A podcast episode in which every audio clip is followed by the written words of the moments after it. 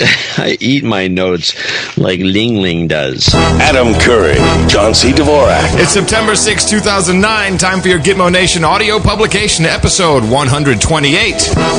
This is No Agenda. Coming to you from the 17th century Canal House, Crackpot Command Center in Amsterdam, Gitmo Nation East, where we'll happily recycle your old metal joints. I'm Adam Curry.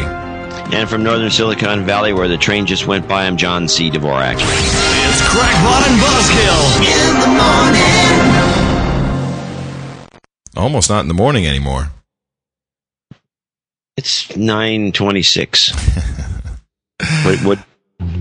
What's the morning anyway? Yeah, good point. It's always the morning someplace. Yes, and happy hour somewhere else. Okay. So what do you got this week, Adam? How you doing? Yeah, I'm doing okay. I went to a football game yesterday and watched the University of California beat the crap out of the University of Maryland 52-13. But unfortunately, I also ran into the student newspaper where I read a disturbing article. You asked me how I'm doing, and you're off to the races. Yeah, well, that's okay. We'll get to the disturbing article later. So how you doing? I'm doing good. I only got one thing to say. He's a Mac Daddy. He pimps white women and black women. Obama is a long-legged Mac Daddy. I am just enjoying this pastor so much. He doesn't like Obama. People, since we turned our audience onto Pastor Manning, they've been finding all kinds of really choice quotes from the man. It's just fantastic. Yeah, and of course I posted on the blog his definition of long-legged Mac Daddy, and which it takes forever to explain. Yeah, but he does explain it, and it's a very interesting definition, I have to say. Well, I found actually someone linked to the original one of his original, I guess, speeches where he goes into the long-legged Mac Daddy, and he does have a very interesting point as to why, and I don't think this is the video that you put onto Dvorak.org/blog, but this is where he explains why he's calling him a long-legged Mac Daddy. It's about 45 seconds worth listening to. Obama is a Mac Daddy. Obama pimps white women and black women. He got started. You didn't notice him till he brought out those big-chested white women with their tight T-shirts and their short pants. That's what a pimp does. So he's referring to Obama Girl, and he has an interesting point. That is kind of when Obama really went mainstream, is when Obama Girl started coming out on YouTube, right? Well, I never thought about it until you mentioned it. Well, listen to the rest of his... Let's back up for a second before we play too much of this guy and explain, because not everybody went and listened to Dvorak.org/blogs, little video on this. But the Mac Daddy is a... the pimp of all pimps, right? I'm going to define, he's the king of pimps. A Mac is an Uber pimp. Usually he has a bunch of people working for him, and the Mac Daddy is the best of them all. He runs. He's a kind of guy, and these people do exist. They actually run hookers worldwide. And by the way, they should be very proud of themselves. Service. It tends to be at that level. It tends to be overpriced hookers. But anyway, so. And then the long-legged doesn't refer to the fact that Obama's tall. It refers to the fact that he has legs, as in he can, he sustains being a Mac Daddy, a ersatz king of pimps for a long time. And so that's so long-legged Mac Daddy is this guy's phrase, which it just has a nice ring to it. It does. I'm using it all the time. I can't help myself. Long-legged Mac Daddy.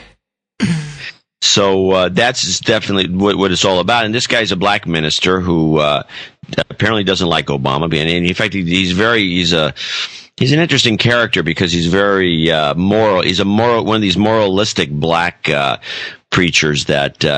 But he also has the black preacher style where he starts to scream every so often, and it's a pacing thing. And he does more. I mean, I'm not going to play them all, but he talks about Nancy the Witch Pelosi. And Harry the Hen-Peckin' Reed. And I was just fascinated by his theory about Obama getting his start in the presidential race by pimping out white women. I'll continue this clip, another 30 seconds. Oh, come on! You don't get your campaign started with a big-chested white woman. She must be a 54D, double D, and a pair of shorts on. That's what started his campaign. He put his name on two big 54Ds. Obama! That's where you first saw his name. That's the first place I saw it, on two great big old tits. The guy is awesome. And he's standing there in his preacher outfit, and he's got his ministry sign behind him. He's at the pulpit there, and it's just it's phenomenal. He's a Mac Daddy. He's a Mac Daddy. He pimps white women and black women. Obama is a long-legged Mac Daddy. I like the way this guy says a couple of, they must have 54 D's, and then he does it. Then he does a beat, and he goes double D's. Like, wait a minute, I missed that one. They're it's even double bigger D's. Than that. Yeah. The guy's fantastic. Yeah, that's the clip of the day. Well, maybe because, of course, the news that hit this morning that Obama's, I think it's the Green Jobs Czar. Oh, yeah, that's been in the – see, he's a local boy from the San Francisco Bay Area, so he's been in the news for the last 2 or 3 days. Yeah, we're talking about Van Jones, and he's been in the news for three reasons, and he resigned this morning as czar, and I actually have a list of 40 – there are 44 czars that our president has appointed. I have that list, too. Well, I'm just saying, I have the list, too. And so the first one is that he was brought into question because apparently he was arrested during the riots in South Central Los Angeles, which he says he was just an observer for the police, and others say, well, he was actually leading the riot or leading some of the rioting. Then there is this, and I think this may be. There may be something to this, that he apparently signed his name to a petition or a letter of people who stated that the government, the Bush administration, was behind the 9/11 attacks, and that the attacks were used to get us into Iraq and Afghanistan. And what I understand is some spokesperson came out and said, well, he didn't read the petition carefully enough. It's always my favorite. Oh, yeah, excuse. Right. Just sign everything. He didn't read it. But I think this quote, of which I have a soundbite, is probably what did our man in here. Hey, why is this not? Oh, man, please. I had this all queued up. Hold on, what happened here? Yeah, timing. Oh, wow. That's... Well, why don't you tell us about well, about Van, one of the things that turned up, it's one interesting character who should be in the Obama administration, it seems to me, just for his political savvy, because apparently Obama's boys have been screwing up left and right, whether it's from all these idiot czars that are boneheads or phonies to this guy who should have been vetted better. And I have a theory about why this is happening. But one of the guys that you'd think would be in the administration, at least preventing this sort of thing, is our old head of the assembly in California and former mayor of San Francisco, the extremely politically savvy Willie Brown, who's essentially been snubbed by the Obama administration. So Brown had, since he's been on the news, but Brown is like one of these unforgiving characters, and so they asked him about this Van Jones guy, and Brown, being a good Democrat, slammed him, really? Saying the guy has always been a troublemaker. He says, he kind of implied that the guy was no good, but he did in some very interesting way, and it was it was a very subtle piece of propaganda that I just thought was just amazing because Brown is so slick. And they used to call him Slick Willie Brown, and he drives a Ferrari. I mean, what kind of a kind of the assembly driving a Ferrari? I have the clip that I think did Van Jones in. This is at some question and answer session, and there's a question, and the question is relevant to his answer. When Bush was in office, they had a majority. It wasn't 60. Yeah, so the question is basically, how come the Democrats Democrats I don't think this is the one that did it, man. Oh, please. This is a good one, for sure. No, the crack pipe one is the one that did it, man. Well, let's listen to this one first. More than 60, but they pushed through all of these bills. But when we have, 58, we seem to not be able to move things as progressively as many of us here would want, as Obama wants. Right. And I know that he has this strong interest in bipartisanship, right. But when nobody in the Republicans... So essentially, why can't the Democrats get it together like the Republicans can? How were the Republicans able to push things through when they had less than 60 senators, but somehow we can't? Uh-huh. Well, the answer to that is, they're assholes. Now, but he says more. That kind of shocked me a bit. So he says the Republicans are assholes.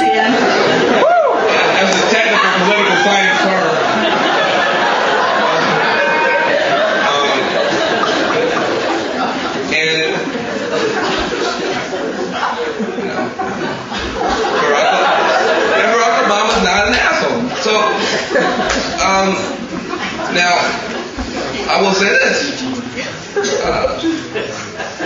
I can be an asshole. But here it comes. And some of us who are not Barack Hussein Obama are going to have to start getting a little bit uppity. That kind of blew me away. Well, the saying uppity is probably the one of the keys there, but I still think it was when they dredged up the old crack pipe. I got it here. If you want to. George Bush, you have that one? Yeah, I got it here. Hold on a second. Way to try to bring the price of energy down is simply to increase the supply, to begin to drill more, to drill offshore, to drill here, to drill there, to liquefy coal, to go with oil shale and tar sands, do whatever you can to get more petroleum into the system. And we heard our president saying just that. That's what he wants to do. And I hate to say this, and I hope I don't offend anybody, but the president of the United States sounded like a crackhead when he said that. A little bit more. Just a little bit. Oh, it's the expressions that are priceless. He's doing stand-up. He is. He's like, he thinks he's Chris Rock. He's obviously watched a little too much Chris Rock and whoever else he sees in the, Def Jam comedy. Right. He's thinks he's funny. Yeah. He is funny. That was definitely funny, but that's not really the way a czar. That's not very czar-like, is it? Yeah, no, that's the problem. I mean, even the guy who's the only actual professional comic in the Senate, L. Franken, is not doing material. He's not doing shit. In fact, he's kind of boring. Like, I'm waiting for him to crack a joke or two. Oh, yeah, no, he's actually gone the other direction. He is extremely serious, and he doesn't want anyone mocking him for being a clown. Yeah.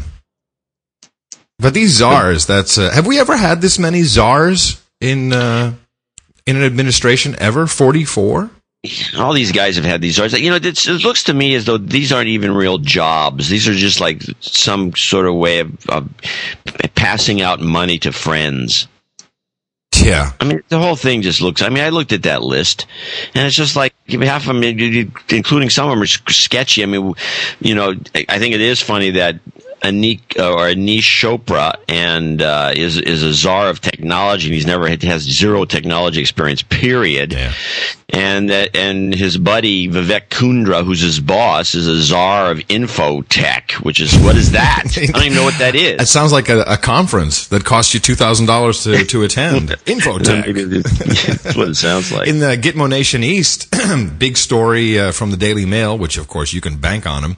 But this is right along with the ministers of parliament and all of their crazy deductions that they were making, or not just deductions, but they're just taking money to build duck houses in their moats and having their moats cleaned. So they have an 82-day summer break, which is pretty much on par with all of Europe. They always have these long breaks, but even normal people in Europe don't get that much time. And here's what some of them are doing. Let's see.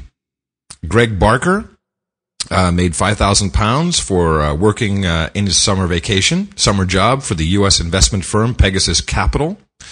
John Gummer, former Tory cabinet minister, Let's see, he worked during the summer 20 minutes, made 1,600 pounds for equity release firm Sovereign Reversions Limited. See, all these guys are doing consultancy work on the side. The policy chief of the conservatives, 35 hours for Rothschild Bank. All these guys are working for banks and for financial institutions during the summer. I mean, and that must make the British public happy. Yeah, it must make you feel real warm and fuzzy. And then they, you know, here's Patricia Hewitt, another well-known name, worked for the pharmacy chain Alliance Boots during the summer, made 21,000 pounds working for British Telecom, who of course have plenty of government contracts, including the multi-billion-pound failure known as their electronic but wait, let me get dossier. This straight what you're trying. Let me get something straight here, because I find this. I think you must be making a mistake, because it seems to me that a member of parliament can't be taking just straight up bribe money from large corporations who they have oversight. Well, let me read the article. It's very short. It makes no sense. This has got to be a lie. Ministers of Parliament are pocketing up to 5,000 pounds an hour in outside earnings during their 82-day summer break, it was revealed yesterday. Figures slipped out by the parliamentary authorities reveal for the first time dozens of MPs have registered huge sums in private earnings since the Commons broke up for summer on July 21st. The revelations undermine claims by many MPs that the long recess, which continues until October 12th, is devoted to constituency work. It is. Yeah, their personal constituency of one. And they're likely to deal a further blow to the public image of Westminster, which has been heavily tarnished by the expenses scandal. Among the big earners, a number of MPs criticized for making lavish expense claims. So they're actually they're almost missing the point. They're saying, oh, these are some of the same people who had large expense claims, but the whole point is their work. Yeah, they're essentially taking bribe money for doing consulting work during the summer with commercial institutions. And, yeah, it's corrupt. It's the worst kind of corruption. Yeah, well, and the British public puts up with this? I think they will. You know, Big Brother this season is really good.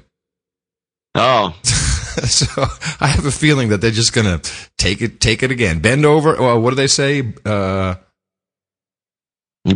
Bohica. Thank you. Bend over. Here it comes again. Thank you. Yeah, exactly right. Taxpayers in Sweden aren't so easy.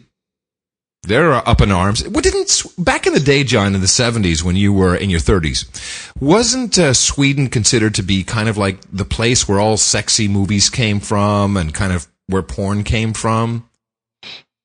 Yeah, I think so. Well, they've done a complete 180.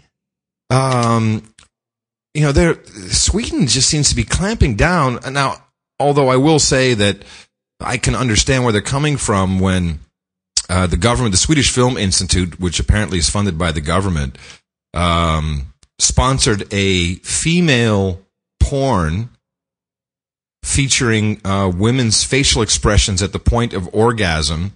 The 500,000 kroner, about $69,000, and everyone's up in arms that, you know, this is ridiculous and this shouldn't happen. Of course, it's complete art. I mean, I think it's a fabulous project, and I'd love to get my hands on a copy of it. But both hands. Thank you.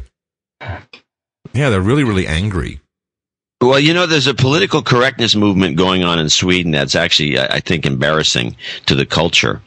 And a lot of it has to do with assuaging the huge Muslim population that is pretty much taking over the southern part of the country, including the city of Malmo, which is where most of the immigrants are centered around, not necessarily in. And it's having an impact. You know, it's just like every place else that you have a bunch of moralists that come in to an area and then they start throwing their weight around. They do represent votes. Well, and yeah, and also the same thing has kind of happened in the Netherlands, where, you know, the let's just call them the native population is just lazy, doesn't vote, let alone run for office, and then you get foreigners in, and they nationalize foreigners. They nationalize, and they become citizens, and then they run for office, and they get voted in, and then you turn around, you wake up one day, it's like, hey, wait a minute, what happened? Well, yeah. That's why the Danish are the interesting group in the Scandinavian Nordic area, because they have pretty much limited the amount of exposure they have to immigrants coming in and taking over the place. Well, that's the big push that is, I think, going on in the United Kingdom. Certainly, the Netherlands is. It's too late. We want to limit how many foreign workers can come in, how many people can immigrate into the country. Yeah, I mean, it's about 10 years too late, really, to start. Yeah, you might as well just start counting the days, as far as I can tell. We have a little song we forgot to play on last week's episode. If there's anything that we love about doing this show, it's what the fans do. Is just outstanding. Well, let's give this background this a bit. Last Sunday, we had a guy that sent us some money from Manamana, Bahrain, who we thank profusely. And so somebody picked up on the fact that we had slightly referred to the Muppets tune. And lo and behold, he put it to music. Yeah, that's pretty good. It's short, and that's why I like it so much. Manamana. Manamana. Manamana.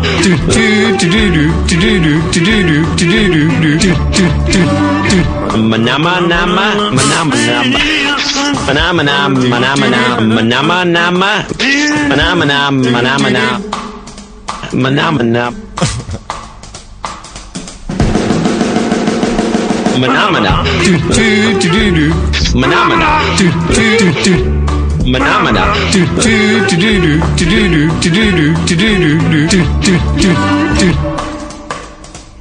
manamana, manamana. Bravo! I loved that. Oh, it was great. Well, it was pretty good. Well, it wasn't bad. Well, there were parts of it that weren't very good, though. It could have been a lot better. I didn't really like it. It was pretty terrible. It was bad. It was awful. It was terrible. Take him away. Hey, boo! Boo! It was fun. Stuff it. We'll never forget Manamana, Bahrain. So, and who did that for us? Yeah, I don't know. I feel stupid now. But there's all kinds of good stuff. There's we have to credit him. Yeah, well, you were the one that reminded me and sent me the song again, so I figured. Well, let me look his name. Look it up. He's the radio guy. Yeah. There's also, and this is not to be played because it's a visual gag. And I've actually, this is kind of a meme. I've seen this. I guess is it from Valkyrie? I think. The scene with Hitler in his briefing room, and he's got all his guys there. And no, it's from a new movie called this a recent movie. Somebody sent me a link to it. It's and apparently people all over especially Europe are making this particular type of gag, which is to just subtitle it. Yeah, yeah. And there's a No Agenda subtitle spoof, which is pretty damn good. The problem I had is I actually understand German, so I had to turn the sound way down, so I almost it was almost unintelligible. Is that the word? Whatever. Inaudible. Thank you. Because otherwise it's kind of confusing. You have to kind of tune it out, but it's very, very funny. And I love the way RSS synchronizes with SS. That's cool. Oh, that is cute. Yeah. Yeah. All right. Let me see if I can find our friend here. While you do, look, fill some time. Yes, I'll fill some time with a little report from Lake Charles, where Gitmo Nation is closing in on the citizens there, as we are taking off our we're actually following the footsteps of our brethren in Gitmo Nation East in the United Kingdom, where we have 20% of the world's CCTV cameras now soon to be found in a bar near you. Soon, if you plan on going to a bar, you may want to think twice before starting trouble. Lake Charles Police Chief Don Dixon is pursuing a plan that's going to make it safer to going to a bar. You'll remember recently off-duty Sheriff's Deputy Logan Armistead was leaving Nate's place in Lake Charles, and two men allegedly attacked him, beating him nearly to death. And while Deputy Armistead is making progress, Lake Charles Police Chief Don Dixon is doing everything he can to prevent this from happening again. He's pushing for a city ordinance requiring all bars where more than 50% of business is in alcohol sales to install surveillance cameras inside and outside. We feel that it'd be very proactive to mandate that if you own a bar, run a bar, that you be responsible. At a city council agenda meeting, Chief Dixon laid out his proposal for council members. It's something we need, and it's something that we need. I would think it's good. As somebody that owns an establishment that serves more than 50%, it's all good. Would take it upon themselves to go ahead and do that anyway and be responsible. Now it's the council member. It's an asset to solving crime, so I'm for that 100%. Yeah. As the city council looks into the legality and possible implementation of this proposed ordinance, yeah, that's a really nice trend. Hang up cameras in your bar. Unbelievable. Did you find this name? No. Okay. Here's the problem. I'm going to find the name before the show's over, and he's going to write us a nasty note or send us another clip that's less friendly. But is when you forward, I have this like a sent box and an inbox, but when you forward a message, it doesn't show up in the sent box. You have to send it. It's ridiculous. I think you could actually set that somehow. I don't know. When something's forwarded, it doesn't seem to... so I have to go and do the same search I did when I found it the first time, when you lost it. Oh, actually, there was that, too. You did have a... I did send it to you. We got to hit swine flu, John, because we're getting closer to October, and of course that's when the vaccinations will come out, and there's a lot in the news, and there's a lot of things being discussed. But we're also preparing our children. And if you have not seen this website, which I'm Skyping to you at this very moment, please take a look at FEMA for Kids, because this is just a fantastic website where we prepare our kids through great little games and quizzes like Help FEMA Freddy Through the Disaster Maze. This is unbelievable how we are preparing our kids for the black helicopters and for every type of disaster. I mean, this is not what you want your kids doing. You know, I'm starting to begin, or I'm beginning to think that there's some study or something that came up where. In the 50s, for example, there was a movement afoot to scare the crap out of kids. Yeah, duck and cover, right? Duck and cover, and there's a ton of stuff on the Google and on the YouTube that you can find some of these movies that they would show kids. It's just to scare the crap out of them, And I think that, you know, I don't know if it's a way of making the public more docile or distracting them, but it just seems almost that it's a scheme that somebody unearthed from the 50s to browbeat the public into putting up with a lot of stuff they shouldn't. I mean, I think the British are the worst examples of people who have put up with an amazing amount of crap. Well, I you know. This FEMA for Kids site, which is FEMA.gov/kids, there's even a little story here. It's a cute little tale of Herman P.I.C., which I don't know what P.I.C. stands for, but it's Herman P.I.C. and the hunt for a disaster-proof shell. Hi, I'm Herman. I'm a hermit crab. I know what you're thinking. Hermit crabs can't talk. We can talk, although we usually just talk quietly amongst ourselves. But I'm speaking up now because I have a story to tell. I've learned a lot since I was a little hermit crab searching for my first shell. Let me tell you about it. And he goes on to tell you how he found a disaster-proof shell. What is this about? What is the point? I have no idea. Yeah, here's a nice little... The disaster area. Okay, floods, hurricanes, tornadoes, tsunamis, thunderstorms. Let's choose one, John. Would you like wildfires, winter storms, national security emergencies? Until the terrorist attacks of September 11, 2001, FEMA responded mostly to natural disasters such as floods or tornadoes. But on September 11th, when terrorists flew planes into the World Trade Center in New York, the Pentagon in Arlington, Virginia, and the countryside of Pennsylvania, the nation's focus changed. So did FEMA's focus. And this is all done with little like cutesy drawings. And so what is terrorism? Terrorism is the use of force or violence against people or property to create fear and to get publicity for political causes. Well, then I think this brochure should be called Terrorism. Thank you. Terrorists are criminals, and when they are caught, they are put on trial. They should put the people on trial that put this brochure out. They throw them into Gitmo. Acts of terrorism include threats of violence, assassinations, kidnappings, hijackings, bomb scares and bombings, and the use of chemical, biological, and nuclear weapons. Now, let's all hold hands and tell each other a secret. You know, this definition of terrorism, they keep making it broader and broader. I don't think if, for example, Russia and the United States back in the whenever shot nukes at each other, and I wouldn't call that would be of terrorism. It would be called war. Yeah. Also, kidnapping most of the time is done for the purposes.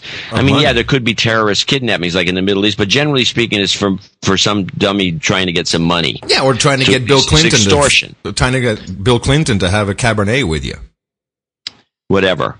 So the point is there's something's amiss. By the way, it's Ray the Radio Guy, R-E-Y, Ray the Radio Guy, who gave us that, and I want to thank him for it. Oh, good. Terrorism is a scary thing. Before you go any further on this page, you need to have permission of an adult. Check with your parent or teacher. What? Yeah. Oh, no, listen. Check with your parent or teacher if you're at school or another adult to make sure you have the okay to learn more. Do you have the okay to continue? Yes or no? John, do I have your okay? I think you can maybe handle it since the cartoon level's around second grade. My God. Stay alert!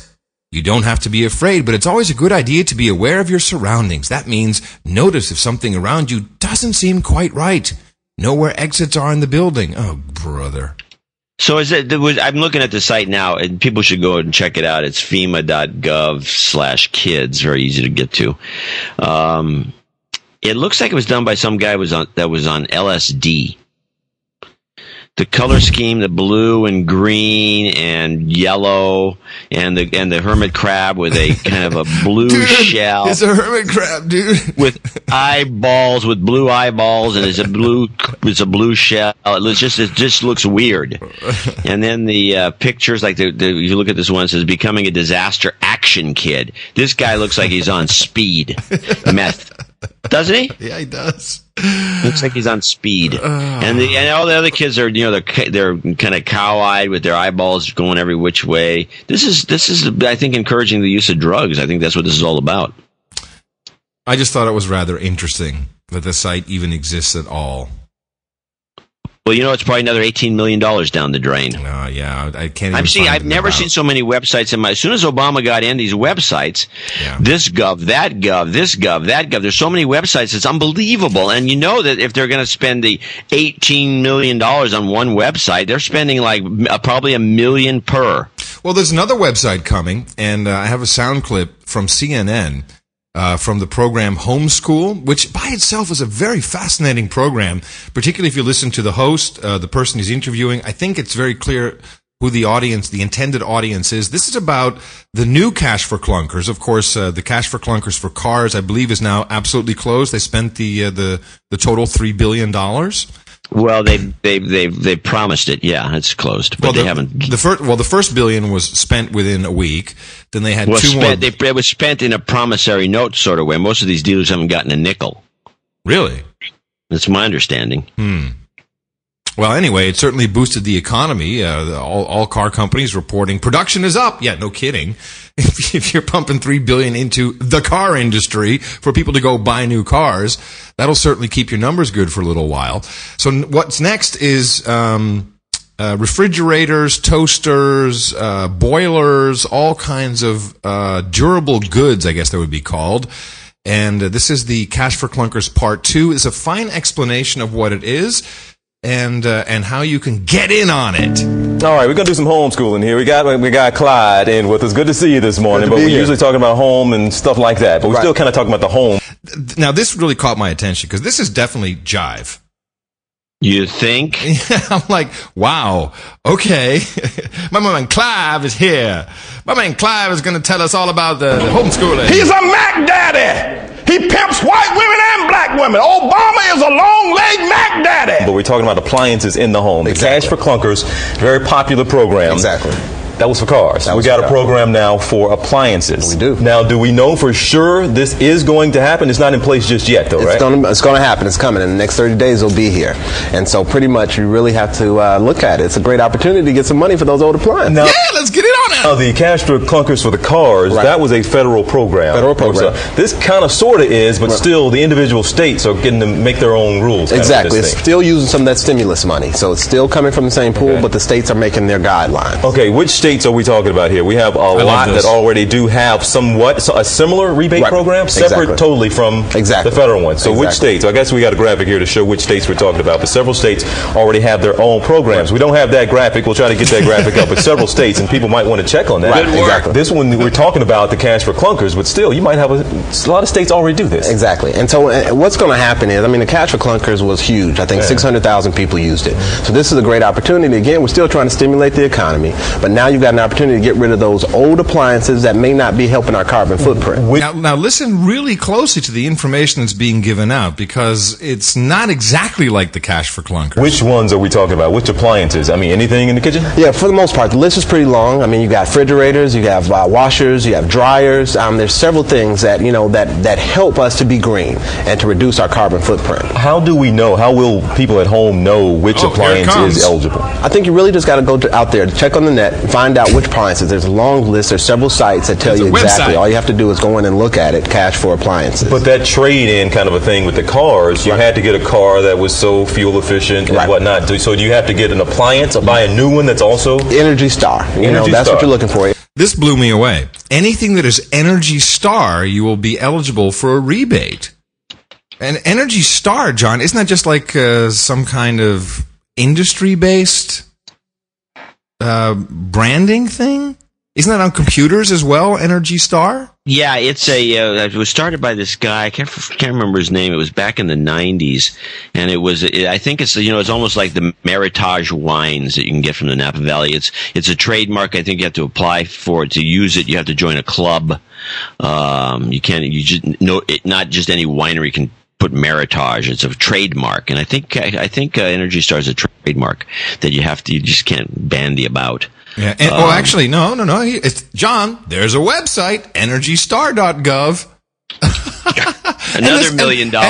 And look at the banner at the top. Join the Lorax, which is actually a Dr. Seuss character, and Energy Star, and fight global warming. Oh, there's another kids' website. Oh, cool. I wonder if they license the Lorax properly. Oh, they must have. There's another kids. Oh, there's another kids' Energy Star.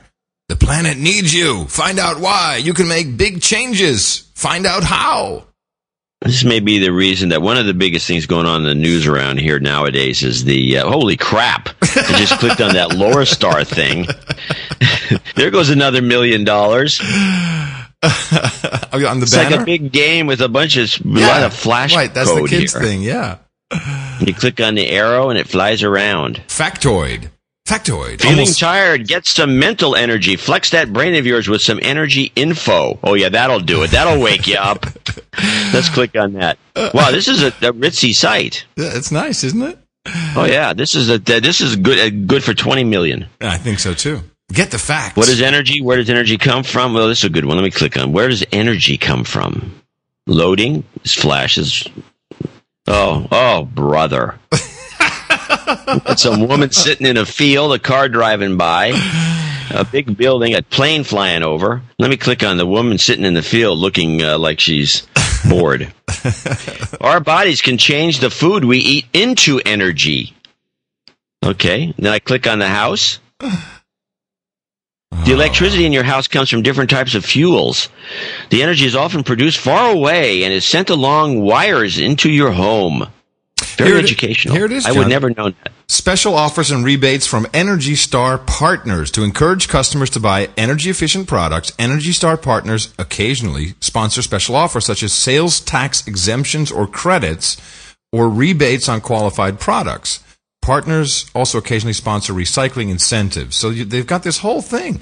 Clothes washers, dishwashers, refrigerators, and freezers, residential dehumidifiers, water coolers, ceiling fans, boilers, ceiling fans.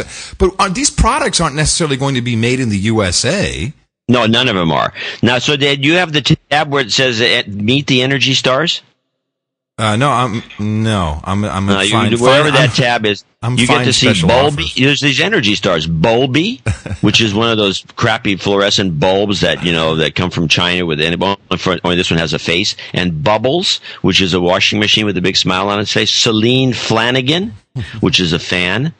Celine Flanagan, Larry, Laptop Larry, and Telly, who I don't even know what that is.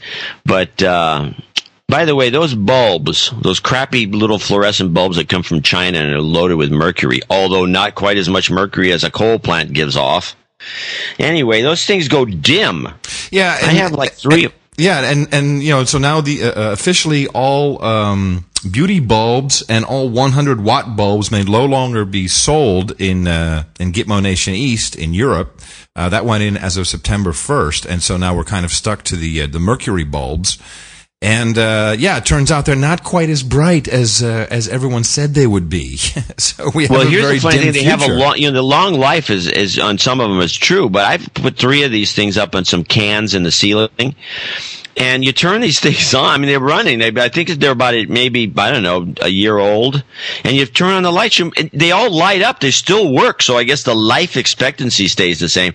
There's like 5 watts coming off of each one of those things. There's like being this is like being in a Moscow airport. There's no lumens. And in fact, they give off about 1,000 volts per meter, I think. These things actually radiate electricity. People have been known to get. We actually didn't we have a clip a while back, maybe a year ago, where people were getting migraine headaches when they were near these light bulbs because they actually exude energy. You can hold up a multimeter next to it and it registers because there's electricity. It's wireless electricity going the wrong way. Yeah, well, some way you can capture it. I'm sure that the things are still sucking up the same amount of energy and they're just delivering no lumens. Yeah. Energy Stars. These things are crap.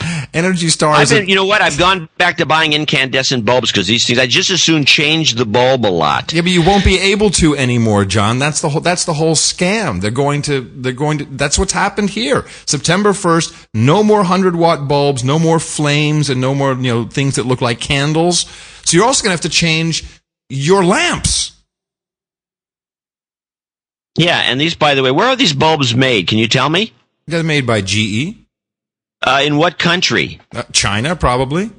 No, not probably. Definitely. The Chinese somehow dreamed up this little idea, and this started about 5 years ago or so, or maybe even a little sooner. They were experimenting with these bulbs for a while. These are small fluorescent bulbs that don't have two. They have a little like a ballast that starts them, and they've discovered they can make them pretty small and get some juice out of them.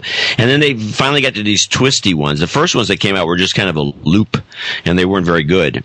Although I have one of those too. I think the thing's 10 years old. It gives off like 1 watt of light. It's like a night light. You turn it on, it just blinks a few times and comes on, and then it gives off kind of a grim, yellowish, kind of a sickening color light. And then they up the ante with these curvature, these ones that are all they form like a spiral inside, and they're when you first get them, they're bright, they're fantastic, and then you use them and they just get dimmer and dimmer, but they stay, they're still work. They work forever. So cordless phones can actually also have an Energy Star rating. Let me see the requirements to receive this fantastic rating. Let's see. You have to comply with the Energy Star eligibility criteria, defining the performance criteria that must be met for use of Energy Star certification mark. It's on telephony products. It's very hard to find out how energy efficient you actually have to be, other than what they say is at least 10% more efficient than the federal standard.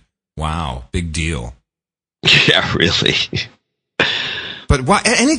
John, it seems like anything can be an Energy Star. And now these federal rebates are going to be given on additional handsets, cordless phones, answering machines, multi-handsets.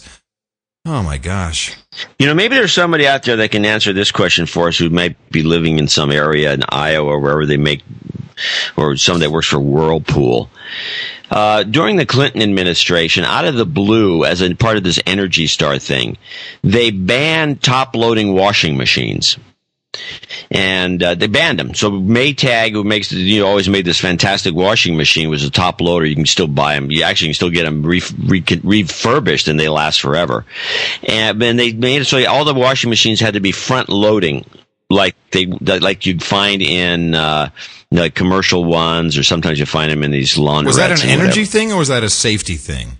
No, it was never a safety thing. It was an energy and water saving thing for some reason. I thought the thing was sketchy. I thought it was just some sort of Bill Clinton corruption where he was like given some money by somebody to screw Maytag, or they were Republicans. I have no idea, because Maytag was the number one at this, and I think Whirlpool also had some nice top loaders.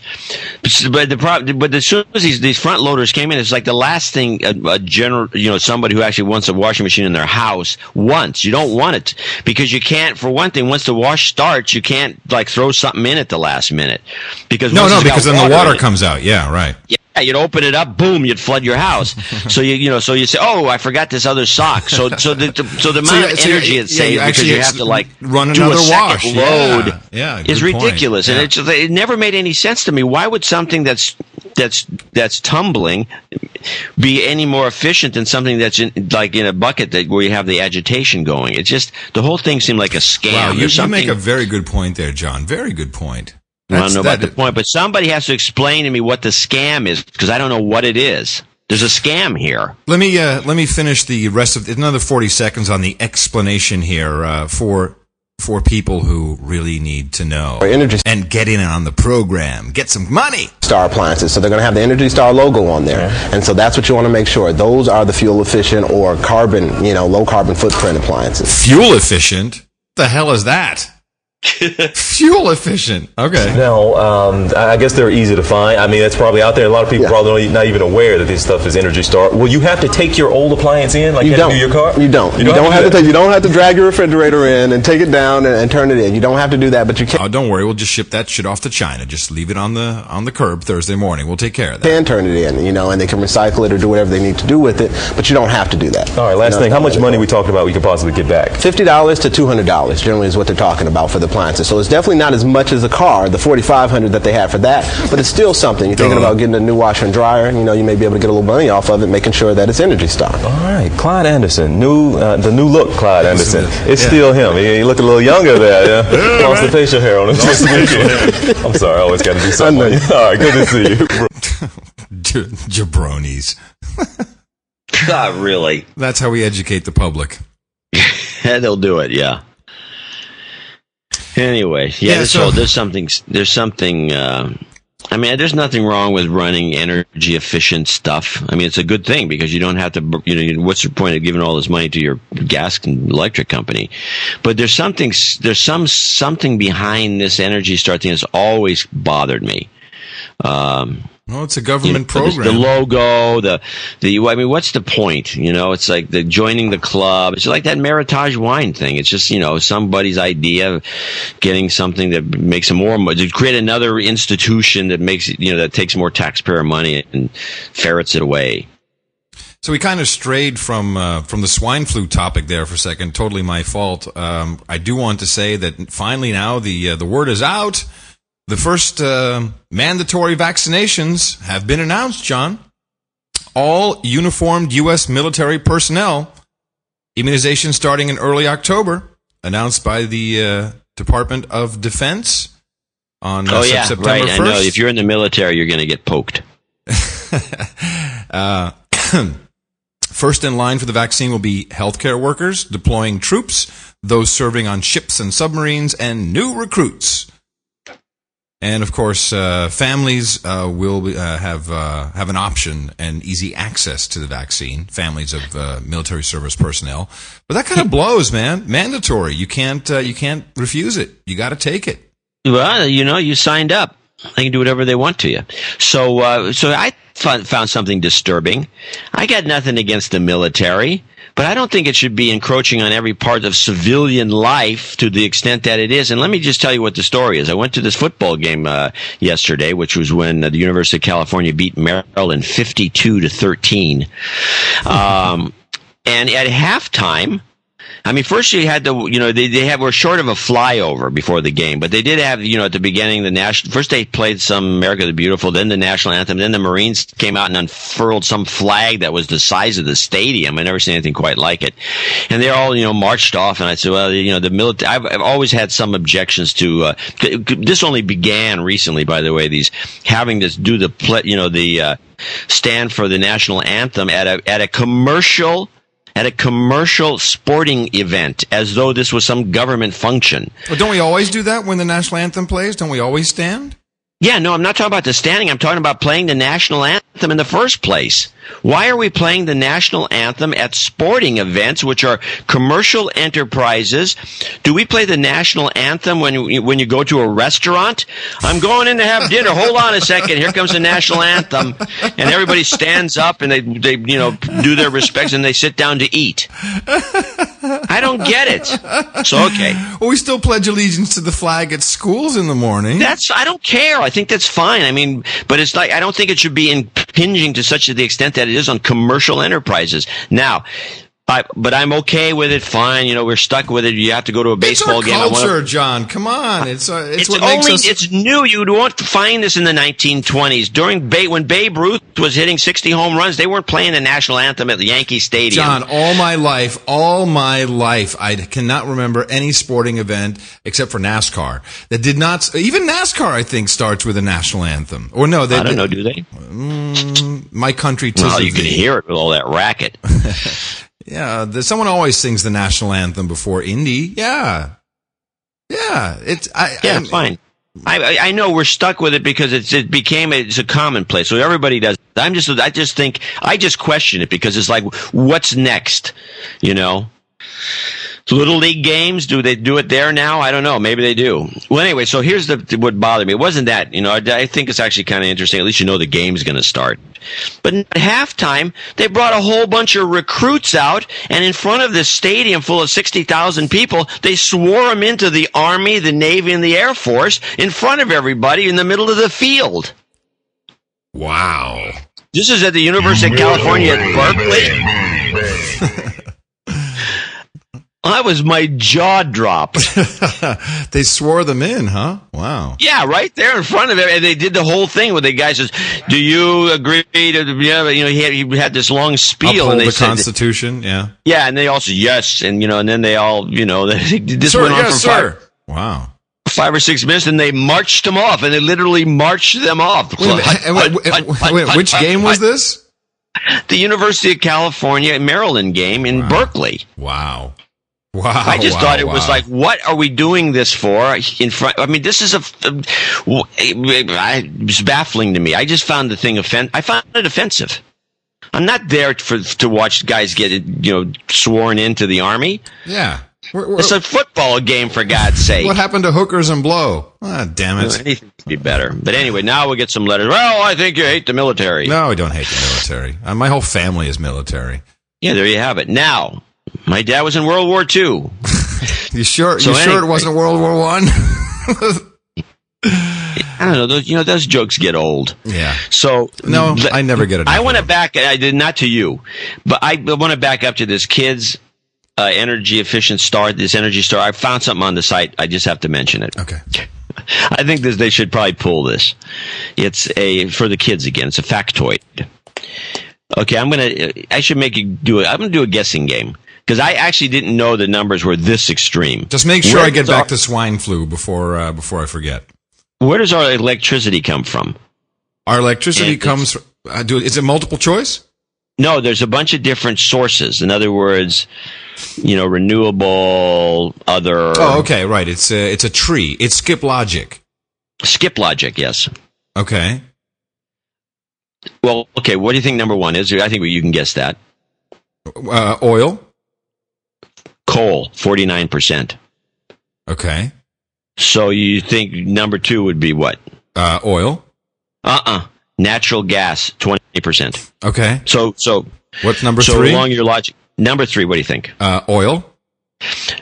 Nuclear, 19.4%. There's no more percent left. Now we're getting down there. Now we're getting down. There's only like 10% left. Okay. Can I guess now? Number four. Water? No. Yes, you got it. Oh, you found the site. No, I'm not looking. I just guessed. Hydroelectric, 7%. And the last on the list? Oil. 3%. Wow. Other gases, 2.3%, or something, which I don't know what other gases are. I guess methane. And then other renewables, 0.4%, and other 0.3%. Well, where's wind? I thought wind was supposed to be so successful. That would be probably under other renewables. The 0.4, right. Yeah, wind, we have not exploited wind very well. Yeah, you're right. Hydroelectric was water. I'm sure. I was hoping you were going to stick with the theme. It's a funnier gag, but you know. No, I had to mess it up. Yeah. All right. So, swine flu. Back to swine flu. The article circulating the circles on the World Health Organization website. There's an article that's been placed about how they released mock-up vaccines in order to come up with the actual. Let me read it to you. Essentially, it sounds like they put some of the virus into the population. According to the website, ways are sought to shorten the time between the emergence of a pandemic virus and the availability of safe and effective vaccines. This is the fast tracking, so we can all shoot up our military in October. One such method used in Europe is to conduct advanced studies using a mock-up vaccine that contains an active ingredient for an influenza virus that has not circulated recently in human populations. When testing these mock-up vaccines, it's very possible to release the novel influenza virus into the population, as its purpose is to mimic the novelty of a pandemic virus and, quote, greatly expedite regulatory approval. What? So, yes. So it seems like they actually had a novel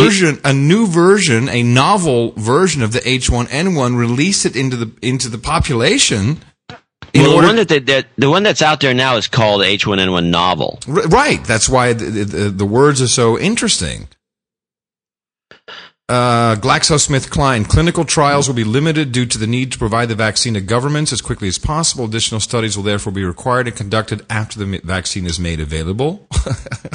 Thanks. So we're gonna do all the studies after we have the vaccine in your body. And the World Health Organization, time constraints mean that clinical data at the time when pandemic vaccines are first administered will inevitably be limited. Further testing of safety and effectiveness will need to take place after administration of the vaccine has begun. Ladies and gentlemen, these guys and gals, and that crazy woman who leads the WHO, are literally shooting you up with shit they don't know what's going to do to you. And they're guys are out of control. And they're rolling out big time. Mass vaccination hubs are part of the District of Columbia swine flu plan, according to the Washington Post.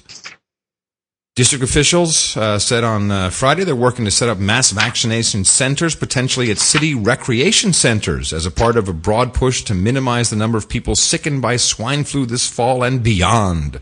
A network of doctors' offices, schools, clinics, hospitals is also being put together for the vaccinations. The city will update its flu website with the case counts and recommendations. We're a lot further than just a few short weeks ago. We're monitoring what other states are doing, said Mayor Adrian Fenty. And they even plan to set up a center at Mary's Center where they can do a whole bunch of vaccinations in one pop. They are out of control, John. And you know that totally out of control. They're just going crazy. They finally figured it out that the public doesn't care and doesn't want to, and the media isn't telling anybody anything, especially not in some way that would panic them. And so they're just saying, look, we can get away with this. I mean, look, we tried something like this back when, and nothing happened. Nobody cared. And yeah, I know it killed a bunch of people, but so what? And now the government's giving everybody kind of a carte blanche. You can't sue. You can get a shot from some company with an experimental vaccine, and you can't sue the company. And then they can require you to take the shot. And nobody seems to say, well, this is crazy. Well, even worse than that, the World Health Organization actually changed their definition of a pandemic. It used to be, you know, a new virus or new influenza virus that is going around that causes great numbers of death and ill, and they changed it to a new virus. Literally, a new virus that is going around the world. And there doesn't have to be tons of dead or sick people. It's just a new virus. So for all intents and purposes, it could literally be a seasonal flu. Could be deemed a pandemic. I'm surprised you haven't done that. So if that, you know, pump up some more sales for the flu vaccines. Billions of dollars involved here. Back to school ritual quarantines. This is an article in the New York Times. It looks like a typical college dormitory, the functional single cots, the students lazing in pajamas and sandals and laptops and iPhones. Click to Facebook, but the Truman South Dormitory at Emory University is what administrators call a self-isolation facility, or as students call it, the swine flu dorm, the leper colony, club swine. The leper colony. Club swine is my favorite. It's a holding pen at Emory for the coughing, wheezing, hand sanitizing souls whose return to college coincided with their infection by a serious and highly contagious virus. More than 100 strong at Emory, they belong to a growing number of students at colleges across America experiencing a bizarre start to the year, the on-campus quarantine. Oh, my God.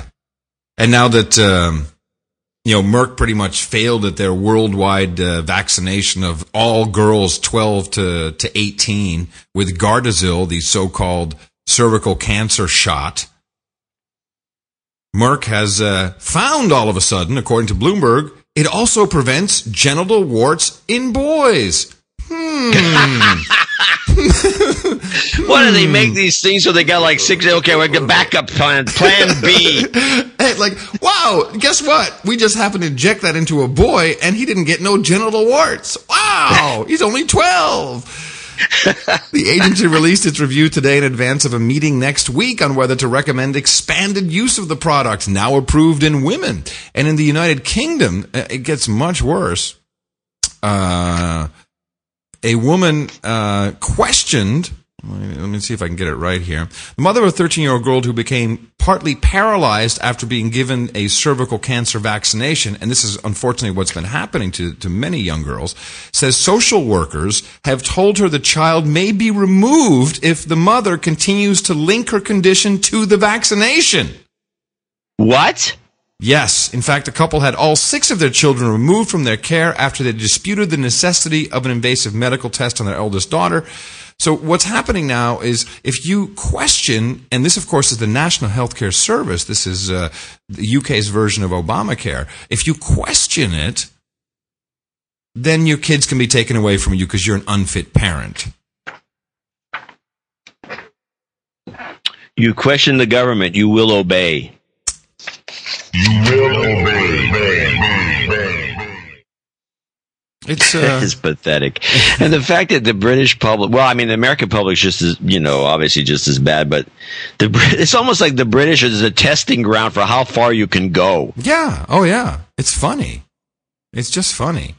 Okay. Well, we got that way with it in England, so we can do it here now. Yeah. Well, of course it's a testing ground. There's a couple more things being tested. Actually, there's a very disturbing trend. We have spoken about part of this, but let me find the links. This is about digital money, which, of course, governments would love to have you on digital money, because if you don't, you will obey. Then we can just turn off your money.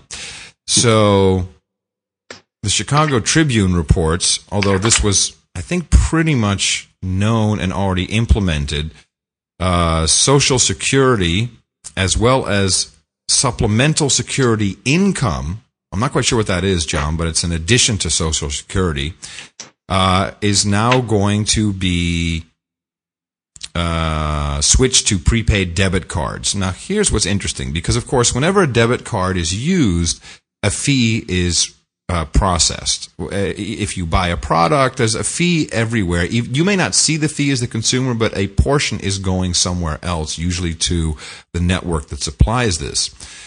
The program is called Direct Express, is aimed primarily at the 4 million Social Security and Supplemental Security income recipients who don't have a regular bank account, but it's available to anyone, of course. It's billed as safe, convenient way for consumers, not they call them consumers, mind you, to get their government, not civilians, consumers, to get their government income while preventing fraud, theft, and loss of checks. Ah! But it gets better. I think having some money in my pocket is a lot better chance of not getting fraud or theft. This is inviting, of course, especially with old folks. It's inviting identity theft. And you're right. By the way, it's about 2% typically. And it's not necessarily by the cardholder, although they'll have some fees tacked onto this, which will rip the cardholder off. Well, here it comes. The Treasury had, quote, worked hard to keep the amounts lower than the typical debit card for fees. Oh, by the way, if you want a paper statement, you have to pay a fee. Noting that the Direct Express ATM withdrawal fee is about 90 cents.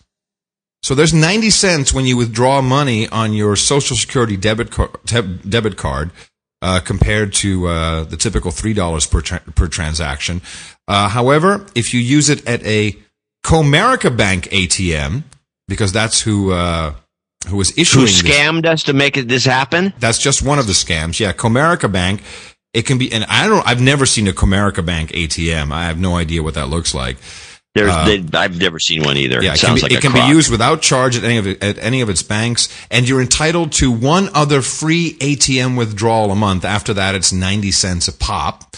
So that's Social Security, and then by coincidence, which you got to kind of ask if it is coincidence, I find this little ditty. Hold on. Oh, he's been a busy bee. Yeah, I've been a very busy bee. Walmart, the largest employer in the United States, who employ I don't know how many hundreds of thousands of people, has decided to go paperless when paying employees is switching to direct deposit and debit cards. And they are tied into First Data Corporation. And they also will offer one free ATM transaction per pay period to users. Now they're not consumers. Now they're users looking to take money out. So when you have Walmart not paying you, not giving you a check, but giving you a debit card, someone is making a crap load of money. 1.4 million employees Walmart has. So in the San Francisco Bay Area, just for your information, there's 1, 2, 3, 4, 5, 6, 7, 8, 9, 10, 11 Comerica ATMs, right. One in San Francisco, right. And then one on what looks like to be on the freeway somewhere down on Highway 101. It's a Texas bank, I believe, right? I don't know. I didn't look at that. Yeah, I think it's a Texas bank. Well, good work for Comerica. This sounds like, they're doing their job. Good scam. Excellent. Good one. Excellent. So unemployment rose to 9.7%. Of course, about 17% real. Yeah, 16.8 real. And the president spun that as he just spun that beautifully. So here's the next scam, which I just love. This is the President Obama's speech to the nation, his radio address, which is basically his YouTube video. It's his user-generated video he does every single week. And he is now implementing or working on implementing a scheme to make you, almost force you in a way, or at the very least to trick you into putting money into 401ks. Of course, 401k retirement plans are often matched by your employer, but essentially you put it into a bank. And it could be it's a Wall Street scam, and then they invest in all kinds of stocks and bonds, and you can say, I want a risky portfolio, I want a very safe portfolio, but essentially more than $2 trillion of citizens' 401k money went poof. And yeah, most of them became 101ks. And yeah, really down to 25%. And now the president wants to make it easy for all kinds of money to flow into your 401k, i.e. back into Wall Street, because we have to save the economy. Have a listen. We cannot continue on this course, and we certainly can't go back to an economy based on inflated profits and maxed out credit cards.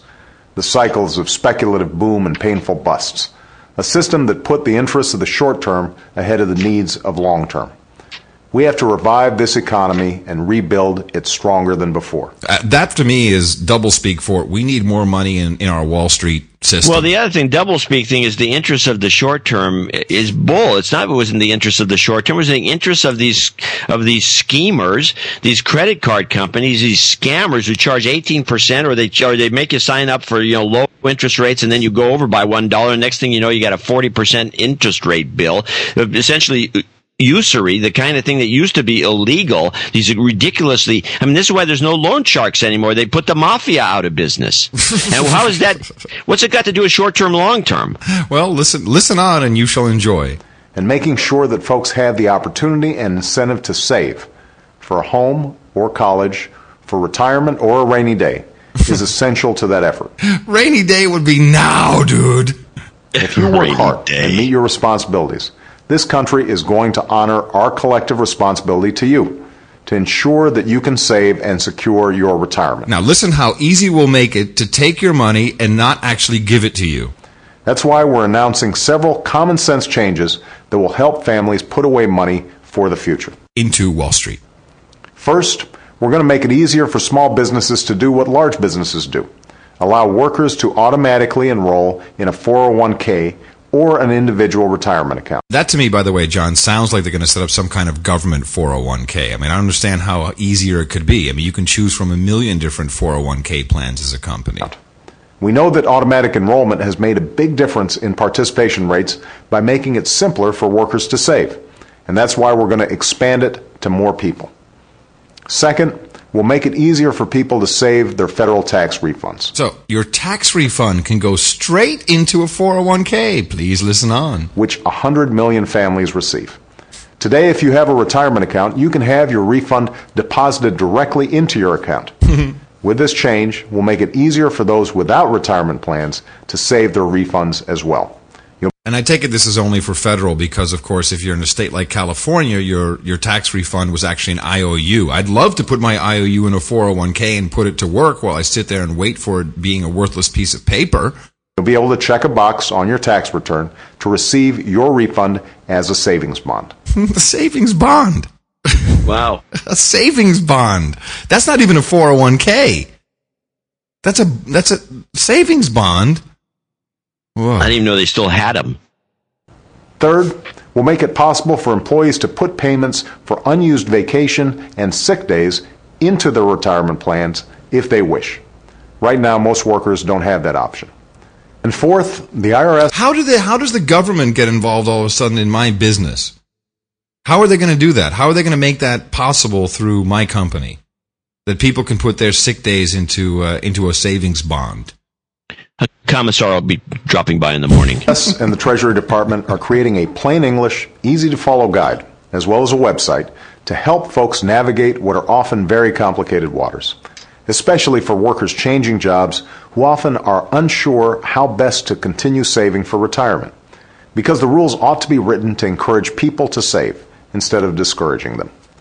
We'll also build on these steps by working with Congress. As part of my budget, I've proposed ensuring that nearly every American has access to a retirement savings account through his or her job. This plan would make it possible for workers to automatically enroll in IRAs through payroll contributions. And the budget simplifies and expands a tax credit for millions of families, matching half of a family's savings up to $1,000 per year and depositing the tax credit directly into a retirement account. He's a Mac Daddy! He pimps white women and black women. Obama is a long-legged Mac Daddy. Oh, man. Yeah, so this is exactly... I wasn't expecting that. Yeah, this is exactly the kind of stuff that we'll be discussing at our first No Agenda Roundtable Dinner on the official day of Thanksgiving, October 3rd in Las Vegas, Nevada. And a number of spots have already been taken. It's a limited run. How many people are coming, John? 10, 12, including us? Yeah, and the thing is, and of course, by the way, if the event gets canceled because we miss one person, I think it's going to be oversubscribed, to be honest about it. But say something happens, it's a totally refundable, so it's not like, actually we lose a little money on the refund, or just give everybody their money back. And there's a link now on the noagenda.squarespace.com and Dvorak.org/NA site that you can click on, and it's going to be October 3rd. It's going to be probably at Florida Lee or one of the high-end restaurants. Right, and Las Vegas, your donation pays for that. You get a great dinner. You get a great well, it'll be a couple bottles of wine, but it'll be a wine that John. It'll be enough wine for everybody. Yeah, John will personally select, and we're gonna have just a good time, and we'll chat about stuff and any entertainment booked. No, you never know. We have a dancing girls. So, but anyway, we want to get this thing booked up by within a week and a half or so, because otherwise I don't want to lose the room, and because we have to book it. And unfortunately, what's going on right now is that everything, all of a sudden, all the restaurants around the country, or the business is starting to boom. In fact, I was talking to the restaurateur the other day, and they said the same thing that a lot of other people have noticed, which is including the Silicon Valley folks. This may not be true around the country, but it definitely is true on the West Coast, which is that the economy really did bottom in March, and which was actually a double bottom, because it actually bottomed in November too, and it was really dead. In fact, Adam and I, when we were going to restaurants, we could always get reservations, and it was very easy to do on a Saturday, Friday. You could always get in at the prime hours. But now, as of the last couple of weeks, you can't get into any good place in San Francisco on Thursday, Friday, or Saturday unless you go at 5:30 or 10. And it's roundly consistent. And I've talked to these guys, and everybody knows it's picked up. Now this could be like the beginning of the end. In other words, people are all partying as the Titanic sinks. Yeah, because the derivatives are about to pop, and that's when it all comes tumbling down. But yeah, I mean, we might as well get it while the going's good. And so we want to book this thing. So go to Dvorak.org/NA or this noagenda.squarespace.com and link there. It's still going to take you to the same page. I'm consolidating it. And all the other links are working fine. So if you want to do the $5 subscription or a $50, $100 donation, it's good too. We do have a bunch of donors this week. And I want to thank everybody. We had a lot of them this week in terms of just numbers. It was funny because we had a lot of the 50 and 100 style, but the number of people subscribing seemed to be particularly low for some reason. But let me name out a few guys. Theo Burkham. I'm not sure we didn't do him last week, but he's from Kitchener, Ontario, and he gave us $127.03. Can you figure out why? $127.03. Isn't that the Ron Paul House resolution? Maybe. I don't know. I got one here that will confuse you. Brett Farrell, $75. He wants a ringtone. And by the way, people want ringtone. Send a separate email with the subject line ringtone to john@dvorak.org and put the ringtone you want. We'll do it. We're going to do those separately, and we're not going to do them on the show. Oh, really? That's part of the fun, I thought. I think it's going to be too boring. Okay. Graham Buck, and we can send them, a file, and they can cut it up easier. Graham Bucknell, Durham, North Carolina, $80.08, which refers, as far as I'm concerned, to the Intel 8008 chip, the original microprocessor, which actually was the 4004. So two of those, 2 4,000. Oh, got it. Chris, I don't know what it was, what he really means. Chris Engler, Milton, Ontario, $50, which Nargone Systems Inc. in Atlanta. $64. David Sandler in I love this town. David Sandler gave us $100, and he's in one of these great towns. Lone Tree, Colorado. My guess that there's one tree in the town. It's Lone, not LOAN. Well, that's good. Stephen E. Taft, Marietta, Georgia, $100. Frederick Bodiger, I think we may have mentioned him. I think he's giving us a couple of times. North Haven, Connecticut, $50.01. Matthew Carey, Marriottsville, Australia. He gave us 50, or Marriottsville. Wow, that's great. Gerald Kandolf in Tufenbach, Austria. Tufenbach, I think it's pronounced right. T-E-U-F-E-N-B-A-C-H. Teufenbach. You think it's Toy? Teufenbach. Teufenbach? Okay. Yeah, it is. Teufenbach. Right. 50 is Gerald Kandolf. Marcin, this is an... Okay, Marcin Bekiza, B-E-K-I-E-S-Z. I think people just are putting names that we can't pronounce. In Edinburgh, $50. James Smith, Ottawa, $50.01. Jonathan Cleed, which I think is a great name, by the way. Cleed. West Hollywood, $75. John Kilbourne, Houston, $100. Daniel Jackson, Clematis, Victoria, Australia. We got to do more Australian stuff. $50. Ian Smith in Red Car, Cleveland, UK. Is that right? 60. Red Car? Like, that's R-E-D-C-A-R? Well, that's the way it looks. Maybe not. Maybe it's Birmingham. Can't quite read the notes. Have you been eating your notes again, John? I eat my notes like Ling Ling does. Travis Wynn in Hammond, I think we mentioned before, at 50. William Casey, Golden, Colorado, 50. Nice town. Okay, here's the one. Fenimore Johnson, San Diego, gave us $56.83. What does it mean? $53.83? Yep. 53.83? Yep. That's got to be another... Don't type it in. That's got to be another House resolution. Nope. It's the code that you would use when texting on a phone to spell out the word love. Ah, that makes no sense. No, 5683 on a regular phone. When you did 5 is an L. Oh, but you said 5383. No, I said 5683. No, because on my Nokia, 5 is G, 6 is H. No, it's more than G. No. Oh, I see what you're saying. We'll straighten this we got to straighten that out later. How much was it? $53. All right, I don't care. It spells love. It's good. Mike Westerfield, Tristan Lennon. Mike Westerfield's been. You know, there's a lot of phones that don't have the letters on it anymore. I know. And it's very difficult. Impossible. That's why you can't use these. You know, like 1-800-ADAM. Yeah, no, you can't figure it out anymore. All right, we got Mike Westerfield from Parts Unknown. Tristan Lennon. I don't know if it looks like Tristan gave us money again, and I think only because he's in. Tristan is a guy's name or a woman's name? What do you think? Guy name. In Wagga Wagga. Yeah, mana Wagga Wagga. John Matthews, Parts Unknown, $111.10. Beth, and he's been giving us oddball amounts of money every so often. Beth Graphics, Alkmaar, New Zealand, 70, and Eric Mann in Parts Unknown, 50. I don't think I left anybody out except Kurt Zeiser, who is now our patron night, wanted to go to the dinner.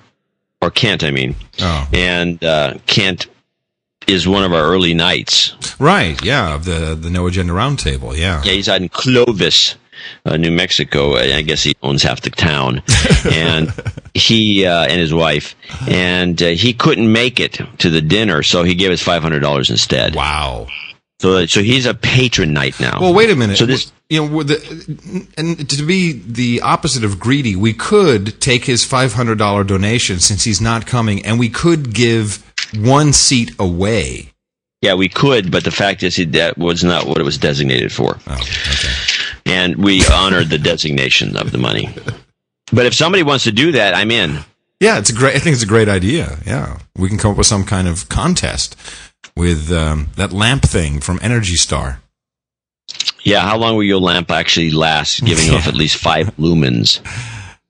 Well, thank you very much, everybody, for your donations this week. That's fantastic. That, of course, motivates us entirely to continue and gets us closer to our third day a week, although we're still quite a ways off from actually making a career. Yeah, actually, we got up, we double this, which means... if we double our income, we could probably do 3. But anyway, yeah, I want to thank everybody, and I want to encourage people to go to noagenda.squarespace.com or Dvorak.org/NA, and And we're going to have our own No Agenda bank account this week since you're back in town. Oh, cool. And for those of you who don't know yet, we have no advertising in this program. We don't want to spoil it. We don't want to ruin it. We don't want to have to listen to any man upstairs tell us what to do. And that's why we ask for donations to supplement. No, we actually want this to be public supported. This show will not be nearly as good or interesting, although we'd probably make more money if we sold out. Oh, yeah. But also, I think it changes the pacing of the show. We don't need to be interrupting the show every so often and, changing the entire tone and tenor. So we can go on and on about some product that, or play a product's commercial. It just doesn't seem. I mean, I was watching the Keith Olbermann show the other day, and I swear to God, he teased one thing for the entire hour and then played it at the end. It was some Glenn Beck. So you had to watch all the commercials until you finally got to the good stuff. Well, and then the worst part was the fact that I think at least twice in his show, they break for a normal commercial break because cable doesn't have the same, kind of oversight that the regular TV does in terms of like how many commercials can you play.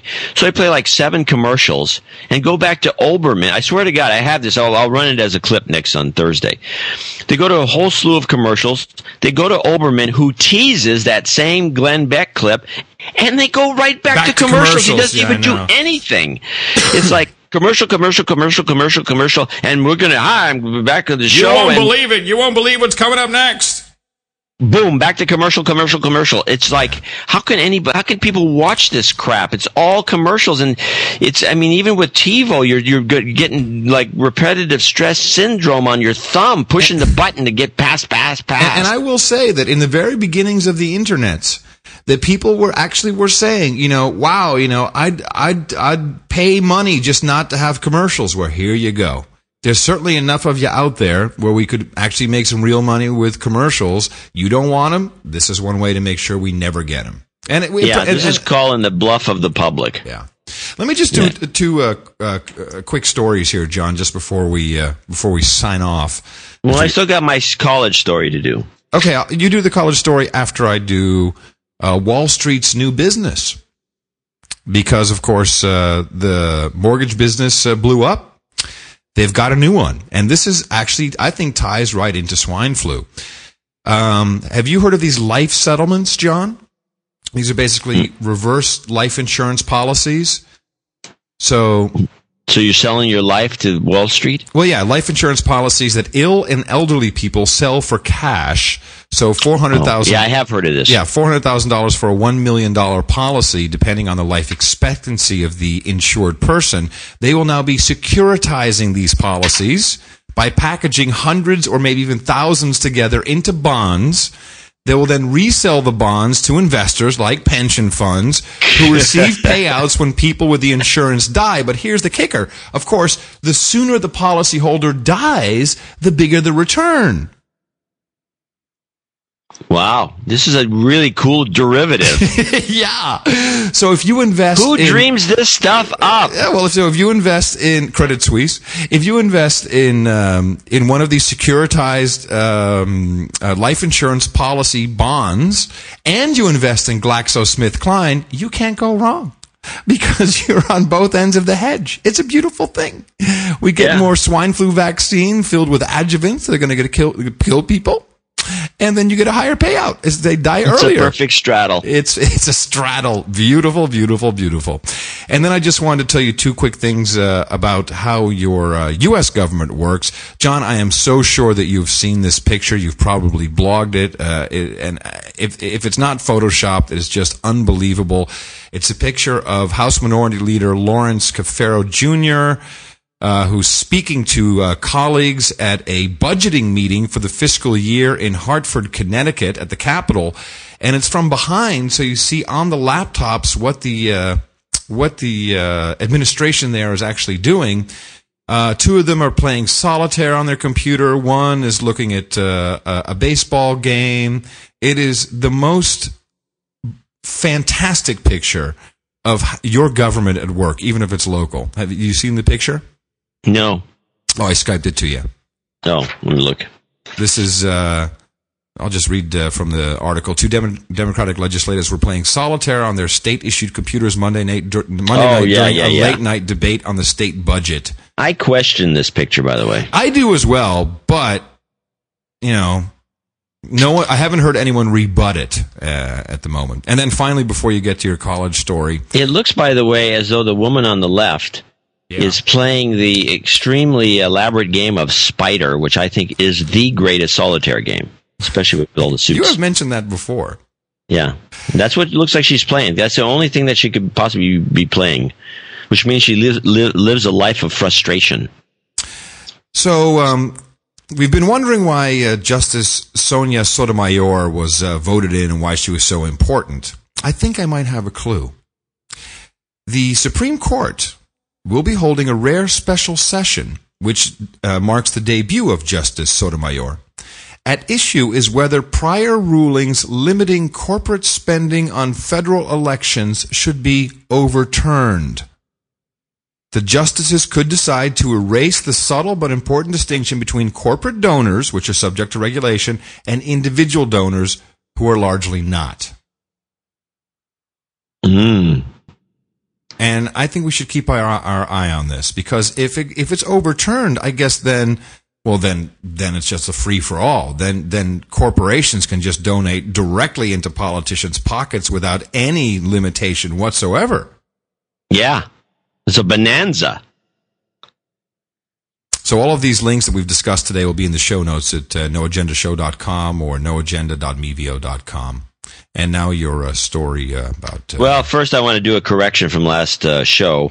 Alexander, who's now our Russian cultural attaché, sent a note in mentioning to Adam in particular, you were probably in Chicago when the only Moscow American Airlines flight was departing. That's why you saw so many Russians. Yeah, it was actually KLM, but okay. Well, no, but when the other flight was departing.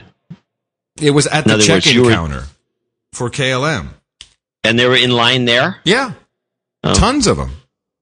But okay, well, I'm sure they were just transferring in Amsterdam to move on to Russia. They didn't have the direct American Airlines flight because, of course, it was filled with Russians. Anyway, the point he's making is that these Russians are not the Russians with all the money that are going crazy. He says they're all in made it clear that they're in New York and the Bay Area. I found that a little weird. Yeah, I didn't know that. Anyway, so he's going to keep us apprised of what the Russians are up to. So my thing, so I'm going to this football game. I pick up a copy of the Daily Cal, and in it there's a article on the front page. Faculty discusses campus's future, and it looks like the University of California, which has been out of control for a number of years in terms of their spending. And a friend of mine who taught there mentions the fact that, you know, the average salary at the University of California administration, the average salary is $300,000 for any administrator, which means there's some people making like, you know, million. Yeah. But the professors themselves are making like up to 300,000 and more. In fact, there was a list in 2005 in the SF Gate about some of these guys making $350 plus in terms of they get overtime for some unknown reason. And they get housing allowances. They get, I mean, it's just amazing. And we're not talking about famous people. We're just talking about, you know, the run of the mill types. So but meanwhile, the state's broke, and the University of California is moaning because they built a bunch of expensive new facilities, and nobody wants to take a pay cut. Don't tell me they're going to get some stimulus money, are they? No. What they decided to do is they're going to crank up.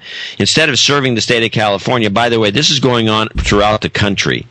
These universities have gotten, you know, they get a tax-free deal. They get free property, and they have all this, you know, and they're supposed to be serving the public. But now they're going to change. They want to increase the state out of state, which means China, by the way, student admissions from the current 10%, which is pretty high, to 22%. Because they can gouge these kids. And besides the fact that they're already gouging the Californians, I ran the calculation on this website.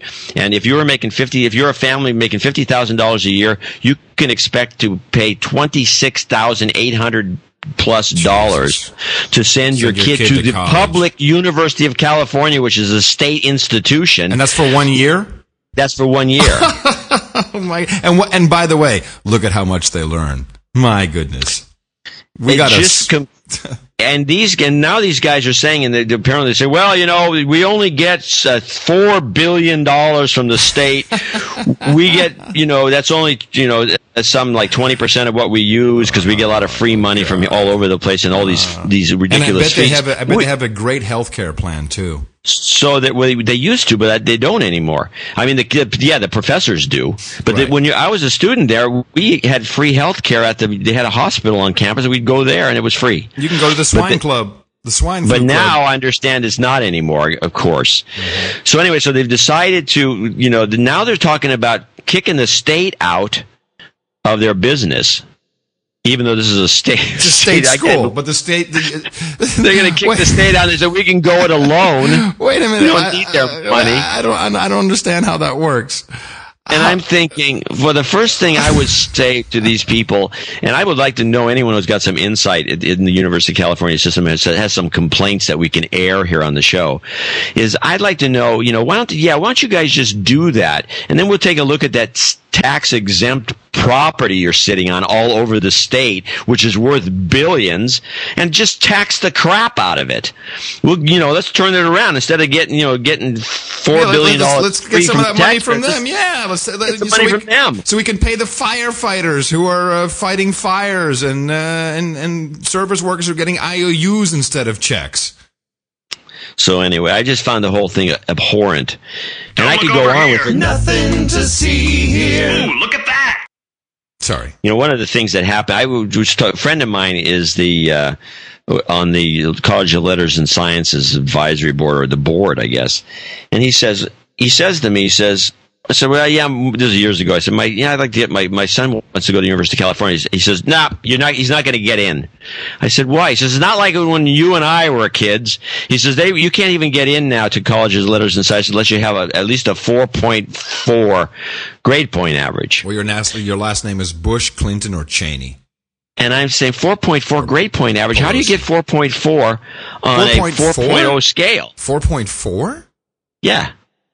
And so he says, no, it's because what happened is there's a scam that's evolved over the years. It used to, apparently, I did some research into it, and it used to exist when I was a kid, but nobody paid attention to it because you didn't need to, called the, you know, advanced placement system, which is essentially a money-making scheme to give you all kinds of credits that extra add credit. Whatever. Oh, jeez. It's off the books, extra credit that you pay for, essentially, as a part of a corrupt system that has made it so, you know, you can't even go to the public school anymore unless you like are in on the this crazy game. Wasn't this president supposed to make education really easy for everybody and everyone? You know, and how about our previous president? No child left behind. I mean, how did this get so out of control? It's beyond out of control, and the worst part is the arrogance of these universities at this level. That, you know, and I still don't get overtime for professors. I mean, what kind of overtime? Yeah, what happened? I had to read a book last night. I mean, what is overtime? Because they're all reading Atlas Shrugged, John. It takes forever to get through it. Yes, he's done it once again.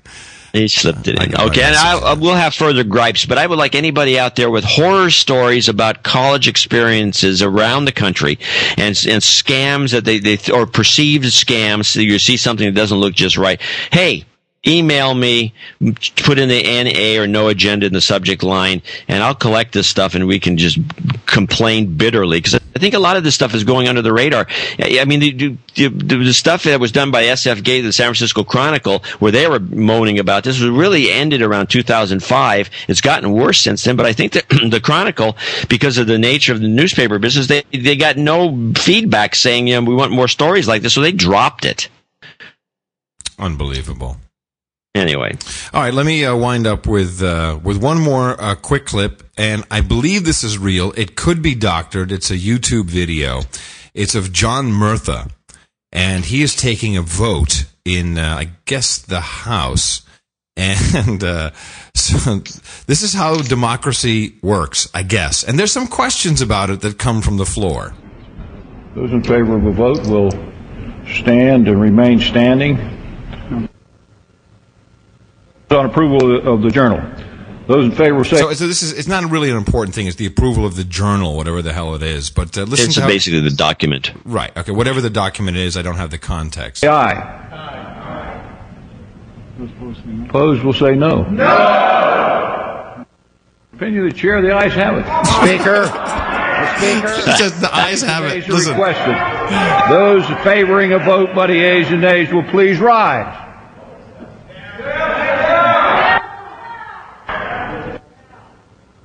Number have arisen, the ayes and nays are ordered pursuant clause 8 rule 20 further proceeds to the question. This is from C-SPAN, by the way. Now they get some questions. Everyone's pissed off. Did the chair tell me how many members rose to request the recorded vote and the total number of members present in the House upon which the chair made his decision? It's up to the chair, and let me tell you this. The vote will show that the approval would be approved by the House, as it has been. Mr. Speaker, further parliamentary inquiry... That's not a parliamentary inquiry. Mr. Speaker, further parliamentary inquiry. Does not the Constitution require that in order to get a yea and nay vote, there has to be 1/6 of the members present requesting a yea and nay vote? 1/5. Excuse me, 1/5. Gentleman's correct. Further parliamentary inquiry, does not a recorded vote in the House require the second of 44 members? The quorum is present. Further parliamentary inquiry, did 1/5 of the members present stand, and if so, how is it possible to challenge the call of the Speaker? Here it comes. On the accuracy of the count of members present. The chair's decision is not subject to question. Speaker, Mr. Speaker, I make a point of order that 1/5 of the members present did not support the demand for a recorded vote or a yea or nay call. Oh, I love it. You just got to look at this video. You hear twice as many nays. And he says, oh, it's passed. The ayes have it. It's beautiful. Yeah, well, you know, you can do that. I'm surprised they can't get anything else done. Yeah, like healthcare, as an example. All right, John, I think we did go a little bit over our quota today on time. But, hey, everyone's getting their money's worth. Yes, and go and take part in the dinner. Which will be on October 3rd. Go to Dvorak.org/NA, sign up immediately. Yeah. And I will be leaving for the United States tomorrow, flying back to San Francisco. So we'll be doing the show in close proximity, and maybe we can do a dinner this week, John, and do a review. It's been quite a while. Yeah, there's a bunch of places. That we haven't been to yet? Yeah, a couple. Okay, excellent. Coming to you from the 17th century Canal House, Crackpot Command Center, and Gitmo Nation, east in the heart of Amsterdam, I'm Adam Curry. And from the northern Silicon Valley in northern California, I'm John C. Dvorak. We will talk to you again on Thursday morning, Gitmo Nation West time, same time on No Agenda Stream, right here on No Agenda.